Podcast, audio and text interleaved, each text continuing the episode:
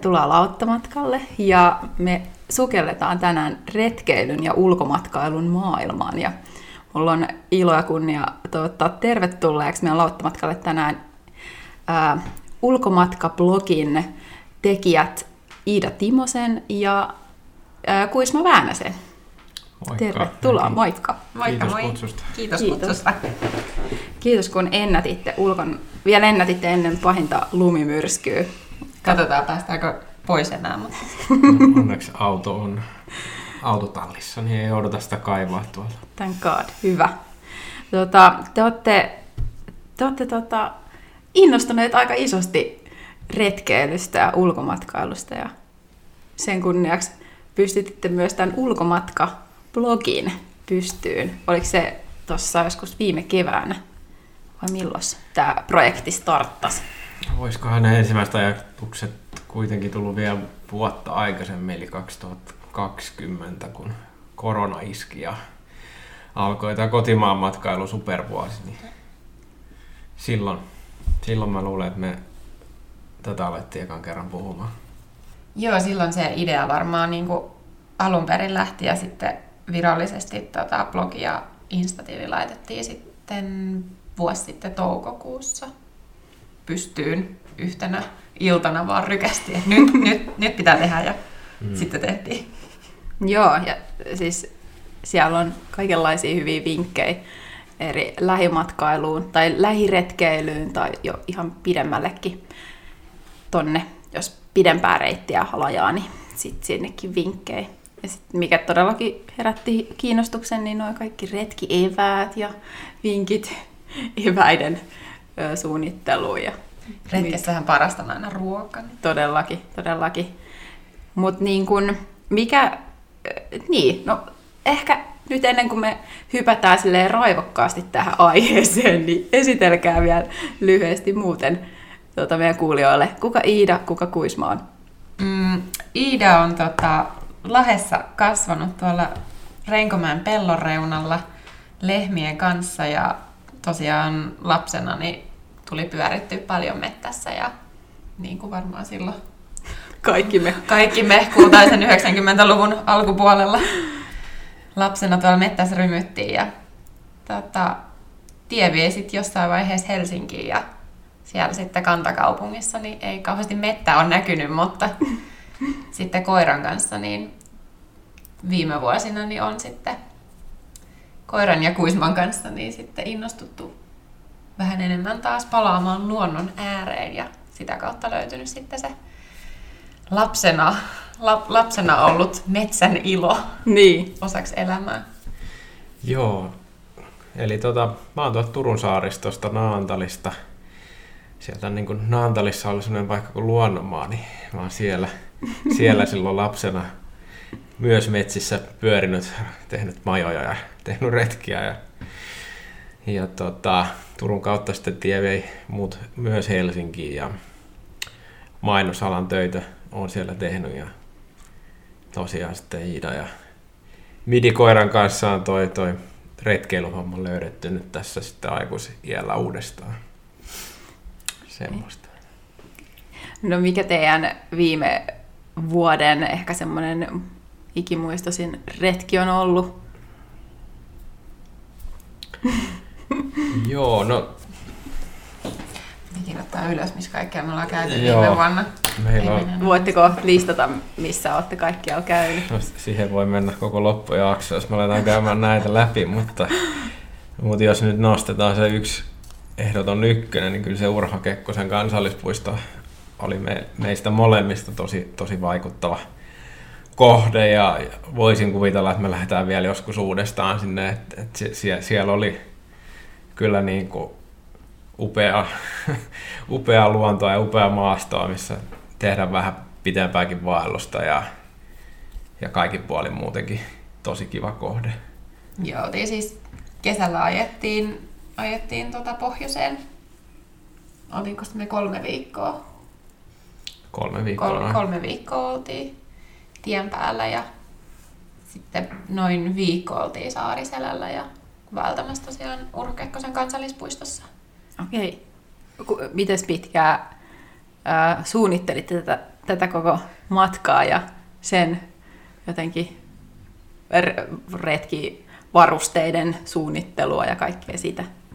No itse retkeeni varmaan silleen oltiin me alustavasti puhuttu jo varmaan niin kuin talvella, että mihin mentäisiin ensi kesänä. Että näytti vähän siltä, että ulkomaille ei vieläkään ole asiaa, että pidetään näissä kotimaan retkissä. Niin mutta sitten olihan me siinä ollut monta ideaa jo, että jossain vaiheessa haluttiin Kevolle ja Kaldaiviin ja mitä kaikki me heiteltiin siinä. Että niin. Mä en muista, että missä vaiheessa me päädyttiin siihen, että mennään Kekkospuistoon Valtamaan, mutta...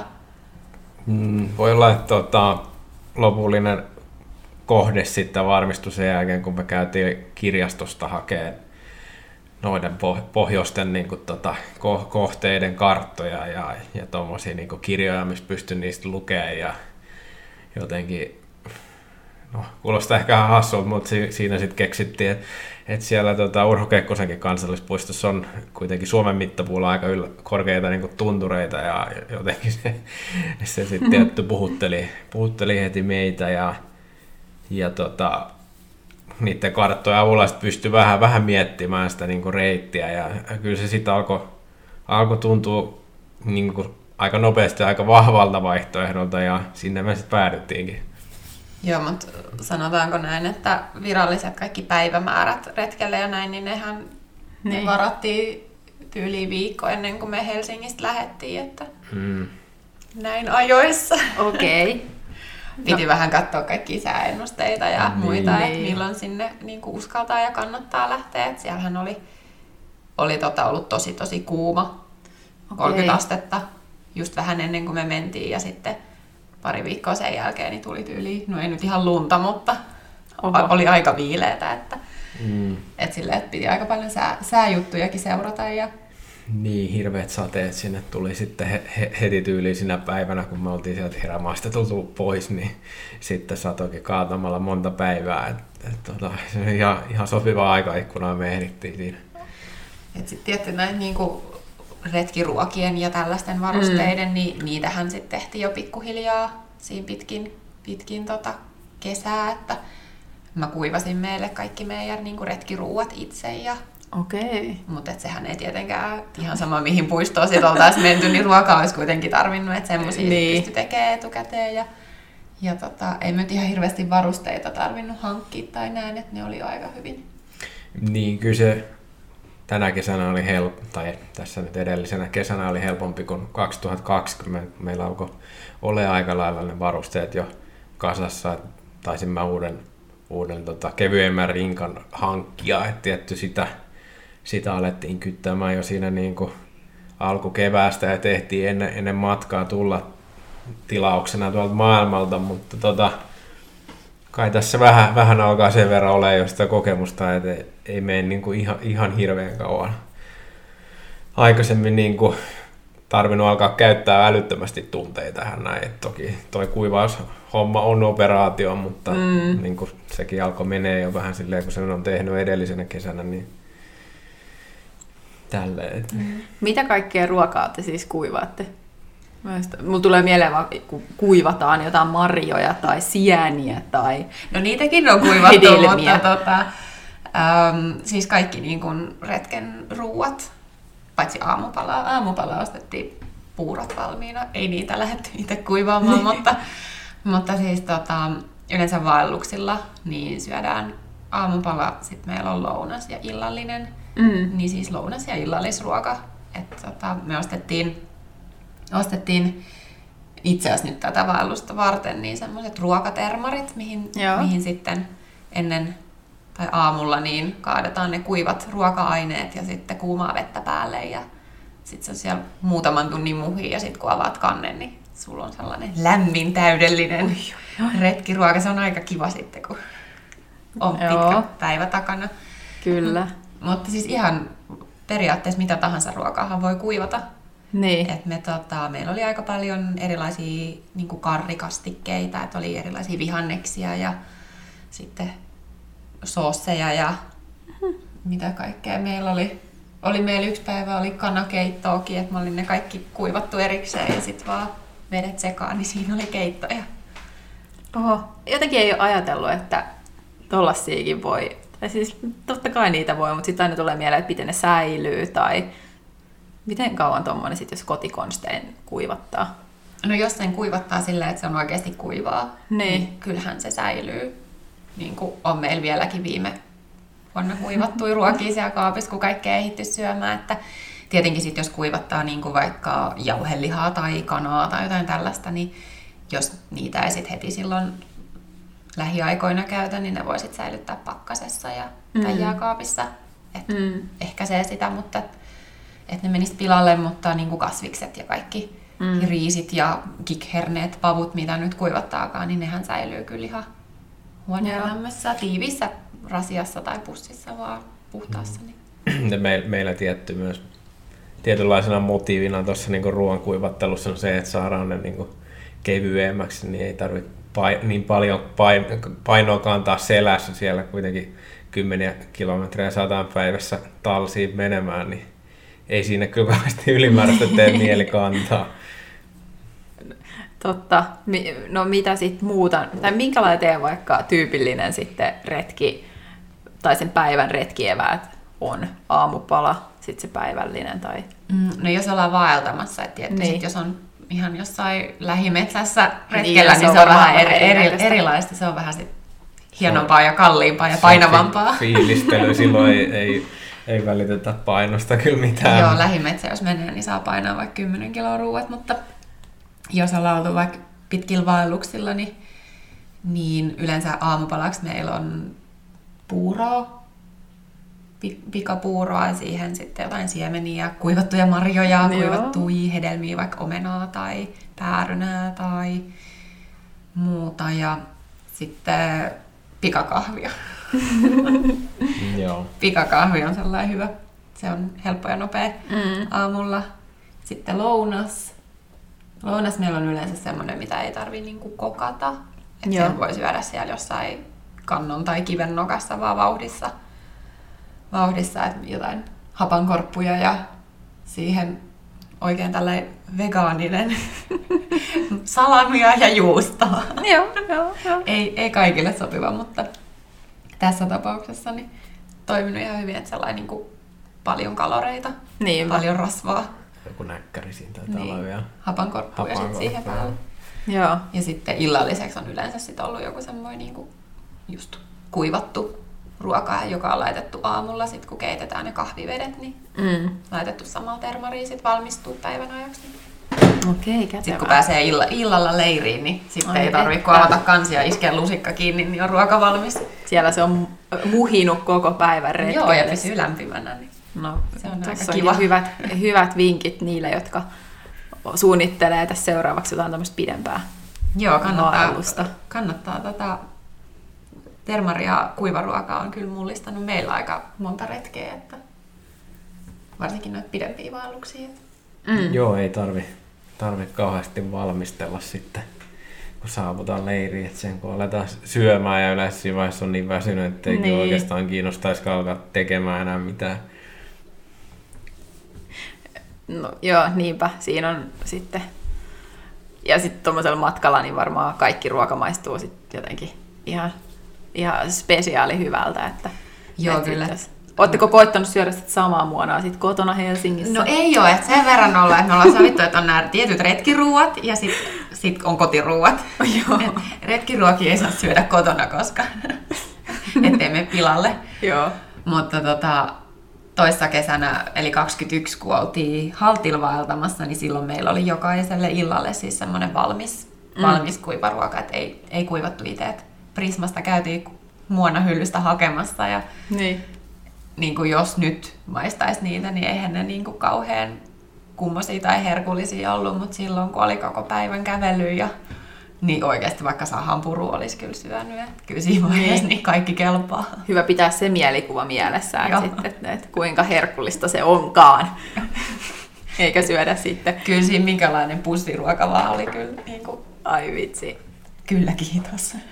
Joo, no missä kaikkialla te siis olette nyt ennättänyt tämän viimeisen tai 2021 ulkomatkailla, retkeillä? Joo, no ollaan muun muassa käyty Vuokatissa, Liesjärvellä, Linlonsaari, Porkkalanniemi. Kyllä me käytiin myös nopeasti kääntymässä Lemmenjoella silloin kesällä. Ollaan oltu Naantali-saaristossa, yötä yhdessä pienessä saaressa, Evolla, Meiko, Nuuksio. Ja tässä ei nyt edes ollut vielä kaikki, mutta oho. Kyllä sitä lähtee tuonne kiertää Suomea, niin ehtii. Ja noita kansallispuistoja ja muita kohteita kuitenkin on joka puolella. Niin. Sen kun katot kartasta, missä niitä on ja pysähdyt sopivissa paikoissa, niin kyllä niitä pahakaan kuitenkin kiertyy. Niin. Miten te siis vaikka, tai nyt näitä, mitä tuossa listasit, niin missä te sitten siellä yövytte?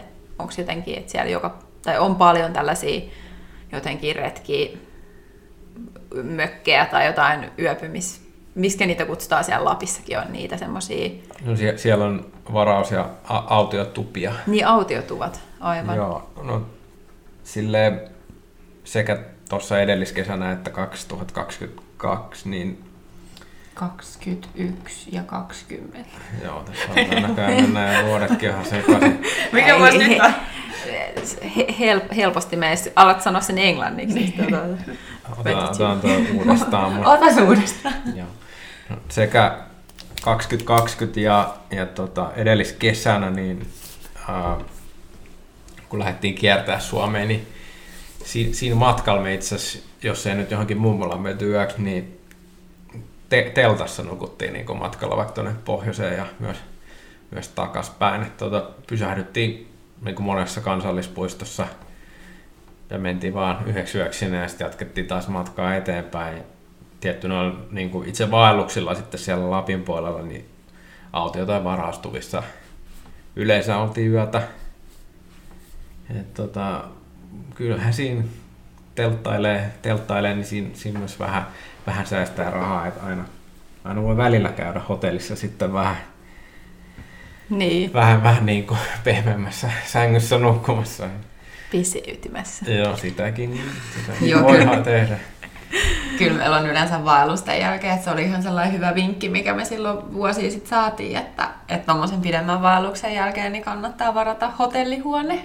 Mm-hmm. Että sit kun sä tuut sieltä, oot rymynyt viikon siellä hikisessä joo. tunturissa, niin on kiva päästä saunomaan ja nukkumaan niin kuin ihan varmasti patjalla. Ja... Kyllä, joo. Saaret selällä oltiin kyllä ihan kivassa Suomen laadun hotellissa nyt ja edelliskesänä sitten myös Kilpisjärvelle päästiin hotelliin vaelluksen jälkeen. Se on kyllä semmoinen vinkki, mikä voidaan jakaa ihan mielellään eteenpäin. Joo, ja sitten niin kuin vaikka noilla roadripeilläkin, niin teltassa ollaan nukuttu tosi paljon, että eihän ne kaikki yöt ei ole kyllä ollut kauhean niin semmoisia, mitä haluaa ehkä muistella, että ne on ollut enemmän semmoisia, että pakko nukkua ja tässä pysähdytään jo aamuläkkiin, vaan jatketaan matkaa, että on ollut hienompia ja sitten on ollut niitä, mitä ei tarvitse kauheasti muistella, kuten joo. missäs me oltiin? No Kolarissa oli siellä oli niin paljon hyttysiä, että en ikinä elämässäni niinku nähnyt samassa paikassa. Sitä ei välttämättä tarvitse muistella niinkään. Mikä se oli se, missä me oltiin siellä uimarannalla? Kittilä. Kittilä, joo. Joo, ja Kittilässä oltiin viime kesänä. Yritettiin päästä leirintäalueelle, mutta se näytti sellaiselta aavekaupungilta, että mentiin sitten tien toiselle puolelle Kittilän uimarannalle. Ja sekin oli vähän semmoinen, että aamupalalle sitten nesteelle, kun ei haluttu jäädä siihen kokkailemaan. Ja että se oli sellainen äkkiä vaan. Se ei ole se ensimmäinen mielikuva, että sit kun miettii jotain sellaista idyllistä vaeltamista. Että... Joo, sit kun lähtee tämmöiselle teltta roadtrip-budjettiversiolle, niin aina odotukset ja todellisuus ei ehkä kohtaa. Mutta on teillä sitten, kun katsoo teidän ulkomatka Instagram-tiliin, niin on siellä aika sellaisia niin kuin kadehdittavan kauniitakin, paljon niitä kuvia ja maisemia sitten, että minkälainen se telttapaikka on ollut. Ja... Jo sinne jaetaan vaan ne, mitä kannattaa muistella. Siellähän näkyy vaan se otollinen kuvakulma. Kyllä, kyllä. On rajattu se viereinen bensis pois siitä. No ei, mutta siis ihan oikeasti kyllähän niinku nämä meidän roadtripit on myös silleen meidän silmiä avannut siihen, että miten paljon hienoja paikkoja täältä Suomesta kuitenkin löytyy. Et niinku erilaista maisemaa kyllä löytyy, jos vaan niinku haluaa lähteä niitä etsimään. No joo. Onko se ollut jotenkin jotain, mikä sitten on yllättänyt tuossa, kun on lähtenyt tutkimaan Suomea niin kuin siis paikkoihin, missä ei ole ikinä aikaisemmin käynyt, niin onko se ollut jotenkin jotain, mitä ei olisi osannut millään odottaa, että mitä voisi löytää täältä Suomesta? No ehkä silleen vähän klisee, mutta kyllähän silloin, kun lähdettiin sinne Haltille vaeltaan ja siinä käsivarren tiellä ensimmäisen kerran ne tunturit sieltä niin kuin horisontista tulee esiin, niin oli se kyllä vaikuttava näky, että tavallaan sitä ei ehkä silleen osannut ajatella, että Suomessakin voi löytyä sellaisia paikkoja ennen kuin sä niin kuin itse näet sen. Että kyllä mä muistan, että me oltiin silleen wow, kun ne tuli sieltä. Joo, et itse kuitenkin viettänyt tosi paljon aikaa Itävallan alpeilla ja niin niiden jälkeen oli ehkä vaikea kuvitella, että Suomessakin voisi olla sellaista näyttävää vuoristotyylistä maisemaa, mutta kyllä se sitten, niinku, vaikka nyt on ihan eri mallisia ja muotoisia kuin vaikka alpit, niin olihan se sitten tosi vaikuttavan näköistä siellä kuitenkin. Joo. No no mikä nyt on ollut sitten, onko ollut jotain sellaisia superpelottavia hetkiä teidän matkoilla? No tuossa keskenään me vähän mietittiin tätä kysymystä. Tai jotain sellaista tosi semmoista jotain yllättävää tai randomia, mitä nyt siellä on sitten tullut vastaan.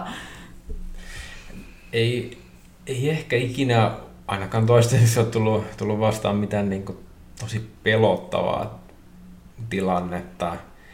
Mutta sille ehkä jännittävää on silleen, kun sä oot tuolla niinku avotunturissa ja sit sä näet, että sieltä tulee se niinku tuntureiden välissä alkaa tulee kova vauhtia sua kohti niinku semmoinen saderintama. Ja sit pitää hirveellä kiireellä yrittää pukea niitä sadevaatteita ja silti se niinku hyökkää siihen sun päälle ennen kuin sä oot valmis ja ihan kaatamalla alkaa sataa ja siinä ei ole mitään, missä voit mennä suojaan, niin kyllä se vähän silleen jännittää. Mutta en mä tiedä, ei kyllä mitään sellaista, niin kuin, että olisi oikeasti pelottanut, niin ei ole vielä ollut. Ei ole tullut mitään erikoiseläimiä vastaan? Ei olla nähty. Hyvä, kun edes niitä poroja ollaan nähty tuntureissa ja etelässä. Ei sitten kyllä pari oravaa.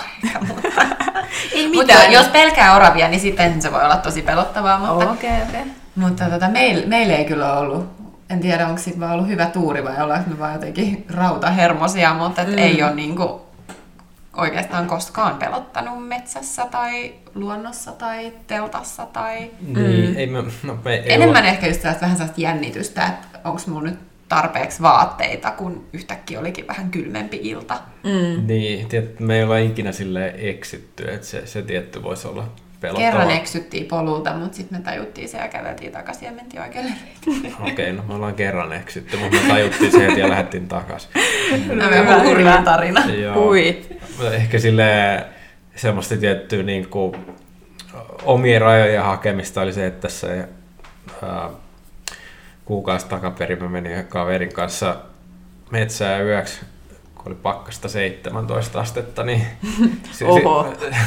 se meni ihan hyvin, mutta siis kyllä me molempia niin voi myöntää tässä, että me jännittiin, että tuleekohan tästä mitään, joudutaanko me lähteä yöllä takaisin pimeässä autolle vai miten menee, mutta siis se meni ihan hyvin, ei siinä mitään.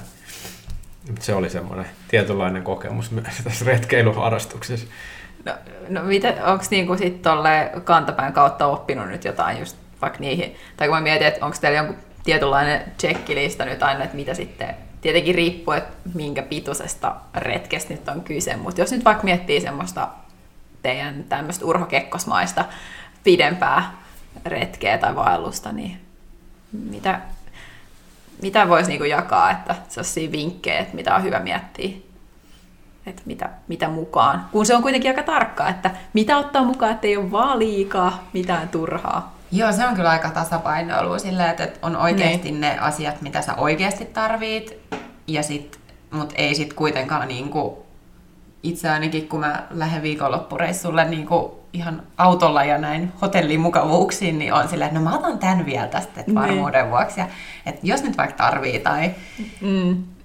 Niin siinä kun sä kannat kaiken sun selässä, niin siinä ei kauheasti kannata ottaa silleen ihan vaan varmuuden vuoksi, mutta sitten tietenkin pitää olla kaikki semmoiset tarvikkeet, että pitää olla jonkin verran ensiapujuttuja ja pitää olla siis silleen niin kuin tietyt asiat varmuuden vuoksi mukana, mutta et kyllä se on vähän tasapainoilua silleen, että kuinka monet housut ja paidat ja kalsarit otat mukaan, että et on niin kuin tarpeeksi, mutta et ei ole liikaa ja sitten tietenkin pitää varautua tosi moniin erilaisiin sääolosuhteisiin. Niinpä. Sekin sitten on semmoinen omanlainen haasteensa, mutta... Minkä te olette kokenut hyväksi siis, jos nyt on vaikka jotenkin, että sade on yllättänyt ja te olette jotenkin kastunut ikäväkseen pahan kerran, että miten saada sitten jotenkin siellä matkan päällä niin vaatteet kuiviksi, kengät kuiviksi, kaikki? No tietty, noilla pidemmillä vaelluksilla me ollaan pääsääntöisesti niissä autio- ja varastuvissa yövytty, niin siellä tietty saa kaminan päälle, niin siinä voi niinku kuivatella ja teltassa sitten niinku joku lanka tai rautalanka sinne niinku ylös roikkumaan, niin siihen saa sukat ja muut niinku kuivumaan. Mut ei, meillä on jotenkin ollut silleen tossakin ehkä silleen toistaiseksi ainakin niin hyvä tuuri, että ei ole koskaan kyllä ihan läpimäräksi kastuttu. On ollut niin kyllä, kamat on niinku kosteita, mutta ei ole semmoista mitään niinku ihan paniikkiä tullut kyllä. Joo, ja onhan meillä yleensä niinku noin pitkillä vaelluksilla silleen, että on niinku yhdet vaihtovaatteet silleen, että jos toiset kastuu, jos niinku päällä olevat vaatteet kastuu, niin sitten kun menee leiriin, niin sulla on repussa niinku toinen kerrasto, että sitten niitä niinku vaihtaa ristiin sen mukaan, että mikä on kuiva ja mikä märkä, että on 2 paitaa ja 2 housut ja niin. Sitten vuorotellen niitä sinne, mikä nyt on kuiva ja kylmä ja märkä ja lämmin. Niin. Tietty ihan hyvä vinkki on pakata niitä vaatteita kuivapusseihin sinne reppuun, niin ei haittaa vaikka siis silloin satais ja reppu kastuisi, että sun niinku vaihtovaatteet kuitenkin pysyy siellä kuivana. Totta, se onkin hyvä pointti. Mikä se sun, joskus sä jaoit siis, mä en muista, oliko sun omalla tilillä vai ulkomatkan, mutta siis joku tämmöistä, sulla oli semmoiset kumihanskat. Mihin tarkoitukseen, oliko siinä joku semmoinen tietty? Tiskihanskat. Tiskihanskat. Me valotettiin niillä Halti. Mikä funktio niillä olikaan? Muistaakseni ne oli ihan jotenkin tosi olennaiset. Ne oli tosi olennaiset, joo. Me oltiin tää oli meidän ensimmäinen tämmöinen Suomen vaellus tosiaan ja vähän nuukailtiin vielä, että oltiin jouduttu aika paljon ostaa sille reissulle sitä varten niin kamaa, että oli ostettu telttaa ja oli ostettu untuvatakkeja ja makupusseja ja alustoja ja mitä kaikkea me oltiin, että oli niinku rahaa oli jo palanut ihan kivasti, että retkeilyhän on halpaa siinä vaiheessa, kun sä oot saanut kaiken ostettua, mutta siinä vaiheessa, kun sä alat retkeileen, niin varsinkin jos haluat niinku ostaa itsellesi tavaroita, niin se on kallista. Niin meillä iski sitten sellainen nuukuus, että me ei raskittu ostaa sadevaatteita. Tai meillä oli sade niinku takit, mutta ei raskittu ostaa sadehousuja vielä siinä vaiheessa. Nyt meillä on. Joo. On myöhemmin sitten ostettu, mutta Kuisma oli lukenut jostain tämmöisen tosi hyvän niksipirkkavinkin, että sen sijaan, että on niinku, sade kerrastot, niin hyvin tämmöinen kevyt ja pieneen tilaan menevä ja kustannustehokas sadeasu on jätesäkki. Joo. Niin sen sijaan, että meillä oli niinku alaosaan ostettu sadekerrasto, niin meillä oli sitten jätesäkit niinku hameena. Joo, et kun sade tulee, niin se suojaa aika hyvin itse asiassa, kun on sellainen tarpeeksi iso jätesäkki, niin melkein nilkkoihin asti menee. Ja sitten toinen vinkki oli se, että kannattaa olla sellaiset niinku vedenkestävät hanskat. Että kun meilläkin sitten oli noi kävelysauvat, kun mentiin siellä, Halti on tosi kivikkoista. Okei. Mä en ole siis ikinä käynyt. Joten... Se on tosi sellaista isoa rakkakiveä, että siellä niinku hypellään kiveltä kivelle ja se on semmoista Kiveä riittää, joo. Niin sit sauvat oli niinku siellä, että pysyy paremmin pystyssä, että se eteneminen on helpompaa ja niinku tasaisempaa. Niin sitten kun sä pidät käsillä niistä sauvoista kiinni ja jos tulee vesisade, niin kädet kastuu ja sittenhän niinku kaikki tietää, että kun sormet on, kädet on ihan litimärät, niin sit sormet on tosi kylmät ja kohmeessa. Niin että tiskihanskat oli siis sitä varten, että tiskihanskat laitettiin sitten villahanskojen päälle, kun tuli vesisade, niin sormet ei kastu. Voi vitsi, toihan oli aika hyvä kikka. Ja siis ainoa hetki, kun me tarvittiin, että tosiaan siellä Haltin vaelluksella näitä meidän hienoja kustannustehokkaita sadeasuja, niin oli se, kun me kiivettiin Haltin huipulle. Mm.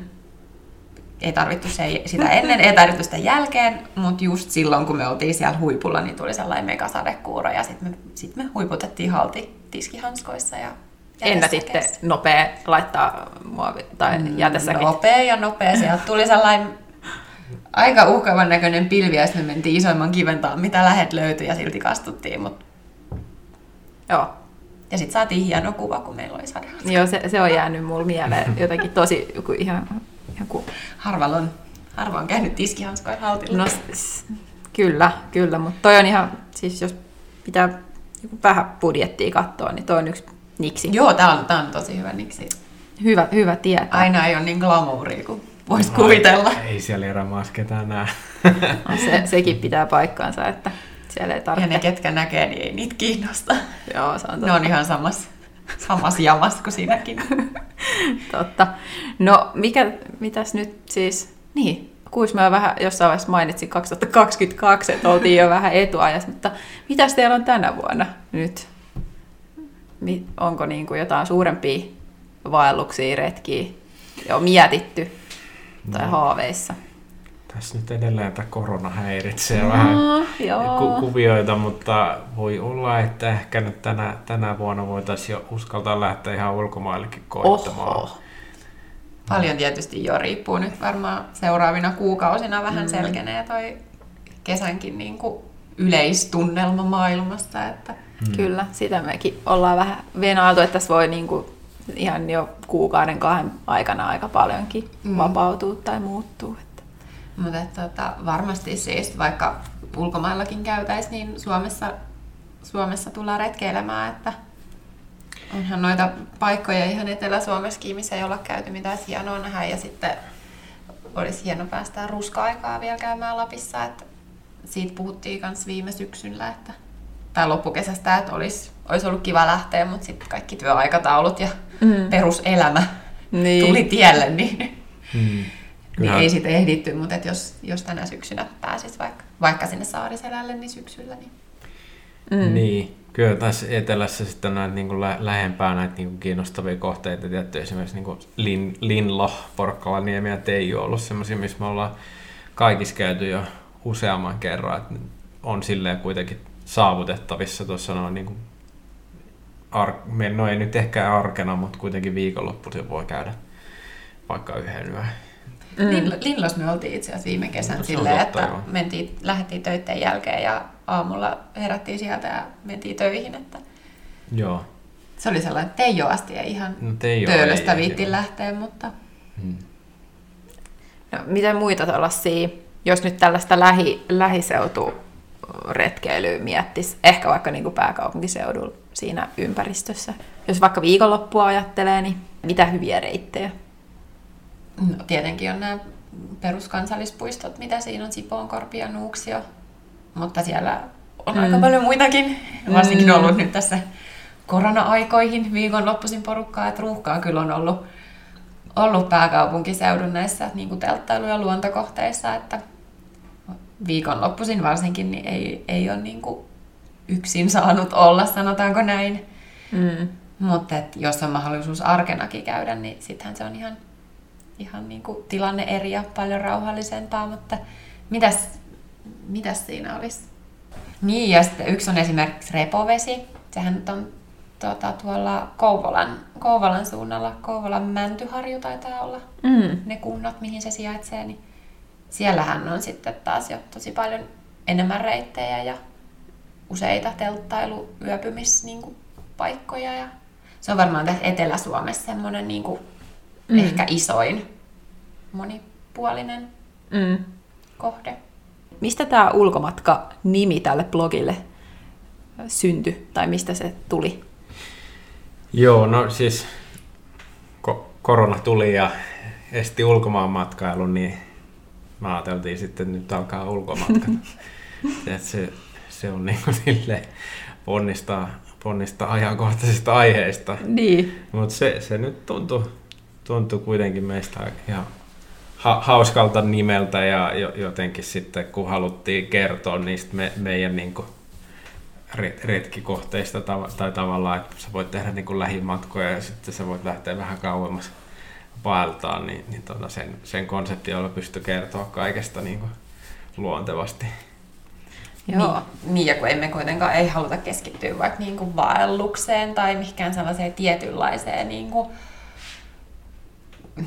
tietynlaiseen tai tietyllä tyylillä tehtävään niin kuin ulkoilumuotoon. Niin silleen, että se on semmoinen sopivan ympäripyöreä, mutta sitten kuitenkin niin kuin, oli meillä kaikenlaisia ideoita silloin, kun me mietittiin, että joku kanava pitäisi pistää pystyyn, mutta sitten tämä perus, että mikä nimi, ja sitten tässä on kaksi luovan alan ammattilaista, toinen on konseptisuunnittelija, niin sehän olikin sitten semmoinen prosessi se. Kyllä, ei sitä voi.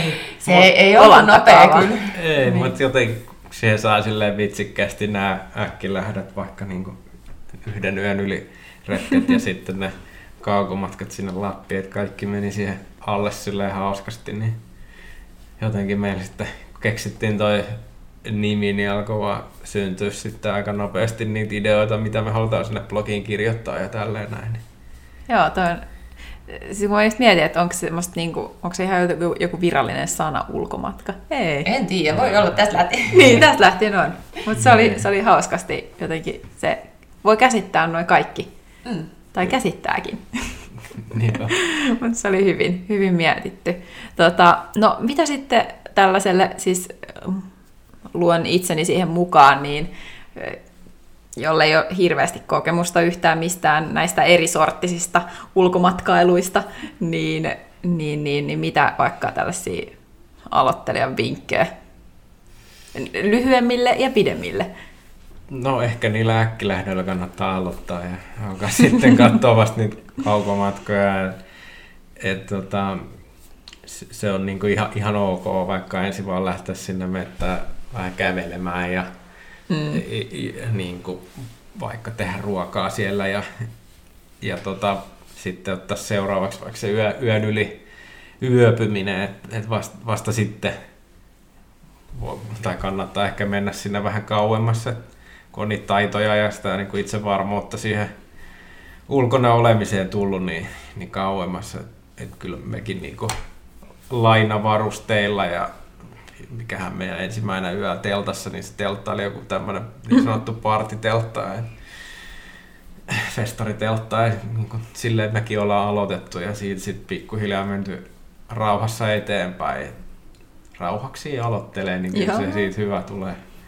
Joo, ja mun mielestä silleen niin kuin tärkeä on silleen aloittelijankin muistaa, että ei ole mitään tiettyä oikeaa tapaa sinänsä retkeillä tai että niin kuin, no joo, jos kysyt joltain vaellusryhmän jäseneltä, niin ainoa oikea tapa nauttia Suomen luonnosta on 3 viikon vaellus erämaassa, mutta et silleen mun mielestä niin kuin on tosi monia eri tapoja nauttia luonnosta ja kaikki on ihan niin kuin yhtä okei. Että jos ei ole kauheasti koskaan liikkunut suunnitelmallisesti niin kuin ulkona, metsässä, luonnossa, no Etelä-Suomessa varsinkin, niin lähinnä metsässä, tai ei paljon muuta ole, niin silleen, että lähtee ihan vaikka pariksi tunniksi kävelemään ja katsoo vähän karttaa ja et miten, ja sitten siitä niin kuin pikkuhiljaa, että se on ihan ok kävellä kilometriä, istua 3 tuntia juomassa pannukahvia. Niinpä. Siellä mettässä ja sitten kävellä takaisin. Että... Niin. Jotkut haluaa lähteä sinne erämaahan niin kuin irti verkoista niin sanottuna, mutta se on ihan yhtä ok niin kuin mennä sitten vaikka paistaa sitä makkaraa siihen niin kuin lähilaavulle. Niin. Jokainen tyylillään. Kyllä. Joo, ja sitten jos niin kuin vaikka kiinnostaa lähteä yöpymään, mutta ei ole ehkä varmuutta tai kokee, että ei ole sellaista niin kuin taitoa tai uskallusta ehkä yksin lähteä, niin aina voi kysyä sitten, että jos tietää jonkun kaverin vaikka tai tutun, joka on retkeily enemmän, että jos hän voisi jakaa vinkkejä tai vaikka lähteä sun kanssa ekaa kertaa, niinpä, että ollaan mekin viety perheenjäseniä just telttaretkille sitten, että näytetty vähän, että miten kannattaa tehdä tai kerrottu hyviä paikkoja. Tai... Niin, ja sitten tietty on ihan sekin, että ei välttämättä tarvitse heti rynnätä ostaa niitä varusteita, että niitä voi lainata, niitä voi vuokrata. On ihan hyviä palveluita niin kuin siihen. Onko teillä joku vinkki vaikka, mistä voisi vuokrata? Tai mistä te ootteko te itse vuokrannut? No esimerkiksi Partio-Aitalla on. Okay. Se on aika hyvin niin kuin ympäri Suomea. Okay. En muista, onko heidän kaikissa liikkeissään, mutta heillä on vuokrauspalvelu. Sitten on semmoinen kuin Katve-niminen, missä on vuokrattu niin kuin valmiiksi pakattuja vaikka rinkkoja tai reppuja. Okay. Ja sitten on kaikenlaisia Helsingissäkin vaikka tällaisia leasing. Kuisma liisas talvimakuupussin just lähiaikoina, että sellaisia lyhyisiä vuokrauksia. Niin. Niitä yllättävän paljon löytyy. Että... Ja kyllä. Ihan sellaisia niin kuin siedettävä hinta. Ihan, ja mistä vaikka puhutaan, jos jotain tällaista makuupussia? No olikohan se nyt 25 € vai mitä se oli? Ja sitten kuitenkin, jos saisit ostanut sen niin kuin uutena, niin se olisi varmaan helposti 300 €. Niin. Ja mä en nyt ole ihan varma, että meneekö mä uudestaan enää tänä talvena. Niin. Se on mun mielestä oikein niin kuin siedettävä hinta. Mutta sitten on ihan myös niin kuin se, että noita varusteita voi ihan hyvin ostaa myös käytettynä. Mekin ollaan ostettu paljon käytettynä. Niin kuin torissa myydään tosi paljon. Facebookissa on näitä erilaisia niin kuin retkeilyryhmiä tosi paljon. Niissä niin kuin liikkuu todella paljon tavaraa.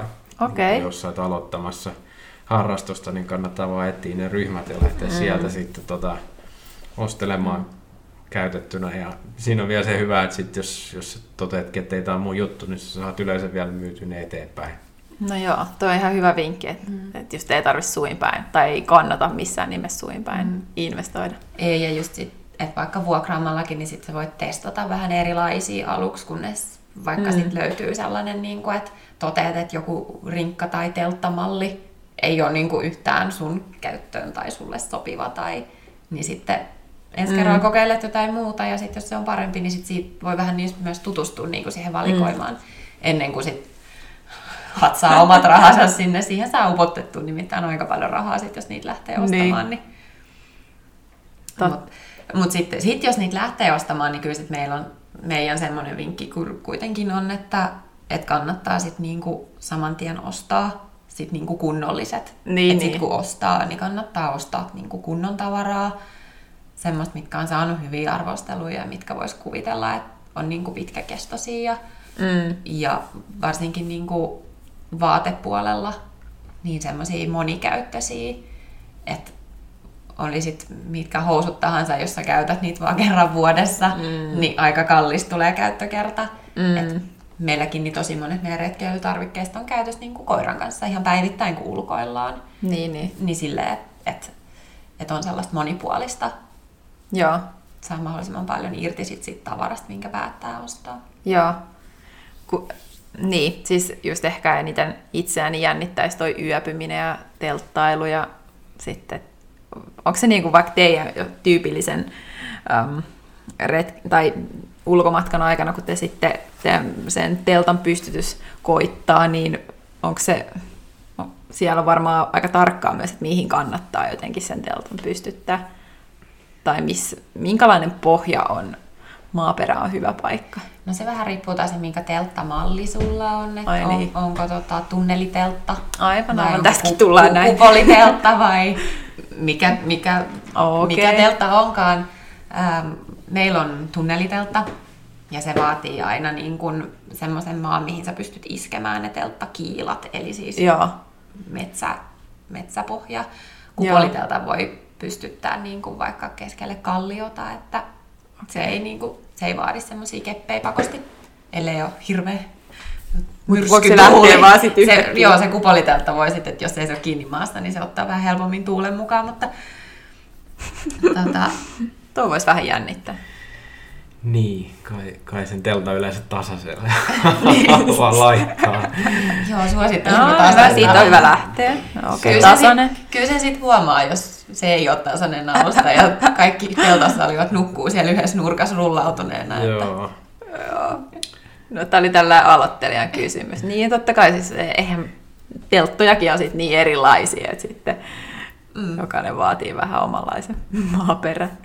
Joo, ja tietenkin teltan koko vaikuttaa myös siihen, että kuinka ison pellon tarvit. Joo, aivan. Pystytykseen, mutta... Okei. Okay. No, tuleeko teillä jotain vielä muuta mieleen, mikä olisi jotenkin kullanarvoinen vinkki jollekin aloittelevalle? Tai jo vähän kokeneemmallekin, minkä te olette niin kuin jotenkin oivaltanut tässä matkan varrella? No, sitä on tutkittu, että niin 15-20 minuuttia luonnossa niin saa sun niin kuin sykkeet ja stressitasot laskemaan. Kyllä se on niin kuin helppo yhtyä, kun lähtee tuonne luontoon. Niin yllättävän nopeasti ne semmoiset niin kuin vaikka työt ja muut semmoiset murheet, mitä siellä kaupungissa on, niin ne tuppaa unohtumaan. Ja varsinkin noilla pidemmillä vaelluksilla, missä oikeasti lähdetään sitten niin kuin verkkojen ulkopuolelle. Ja sit sä oot sen 5-7 päivää vaikka totaalisesti niin kuin uutispimennossa, niin sitä vaan silleen tuntee itsensä niin kuin levänneeksi, kun palaa sieltä. Kovaa niin kuin liikuntaa siis sinänsä siellä onkin, mutta se on kyllä hieno juttu. Ai vitsi. Kyllähän sen itsekin huomaa, kun vaikka olisikin just sen tunnin 2 tuolla ihan vaan lähimetsässä, niin se jo tekee kummia. Joo, mä käyn tosi usein, kun mä oon vanhempien luona lahdessa käymässä, niin kesällä varsinkin nimeen korinkaan istua siihen 100 metrin päähän semmoiselle maailman surkeimman pienelle metsäläiskälle. Sitten mä saatan 3 tuntia kykkiä siellä poimia sieniä ja olla ihan niin kuin muissa maailmoissa. Ja mä oon 100 metrin päässä siitä yli niin kuin autotiestä, että ei se oikeasti paljon vaadi, ei todellakaan, että pääsee siihen tunnelmaan. Mutta... Kyllä. Mutta joo, toi on, mitä kyllä tarvitsee itse kukin, jotain tuommoisia paikkoja, missä palautua. Mutta hei, kiitos tosi paljon, että piipahditte lauttomatkalla ja saatiin sukeltaa ulkomatkailun kiehtovaan tai eri kolkkiin. Ja ihanaa ulkomatkailun vuotta 2022 teille. Ja käykää tutustumassa ulkomatka-blogiin ja myös löytyy Instagramista ulkomatkanimellä, niin siellä on sitten vielä lisää kaikkia hyviä vinkkejä nimenomaan tärkeisiin retkieväisiin liittyen. Kyllä. Ja muihin. Te olette siellä avannut sitä teidän roadtrippiä. Joo, sieltä löytyy meidän kesän 20 Haltin vaelluksen päiväkirjat ja meidän roadtripit, ja nyt sitten ennen seuraavaa kautta niin kirjoitetaan sitten vielä meidän niin kuin viime kesästä, eli 2021. Joo. Vihdoinkin. No se on nyt siellä tekeytynyt ja muhiutunut. Kyllä. Hyvä siellä, tulee. Sieltä löytyy kyllä reseptejä ja löytyy lähiretkivinkkejä ja kaikenlaista, ja lisää on tulossa. Toivottavasti tulossa paljonkin.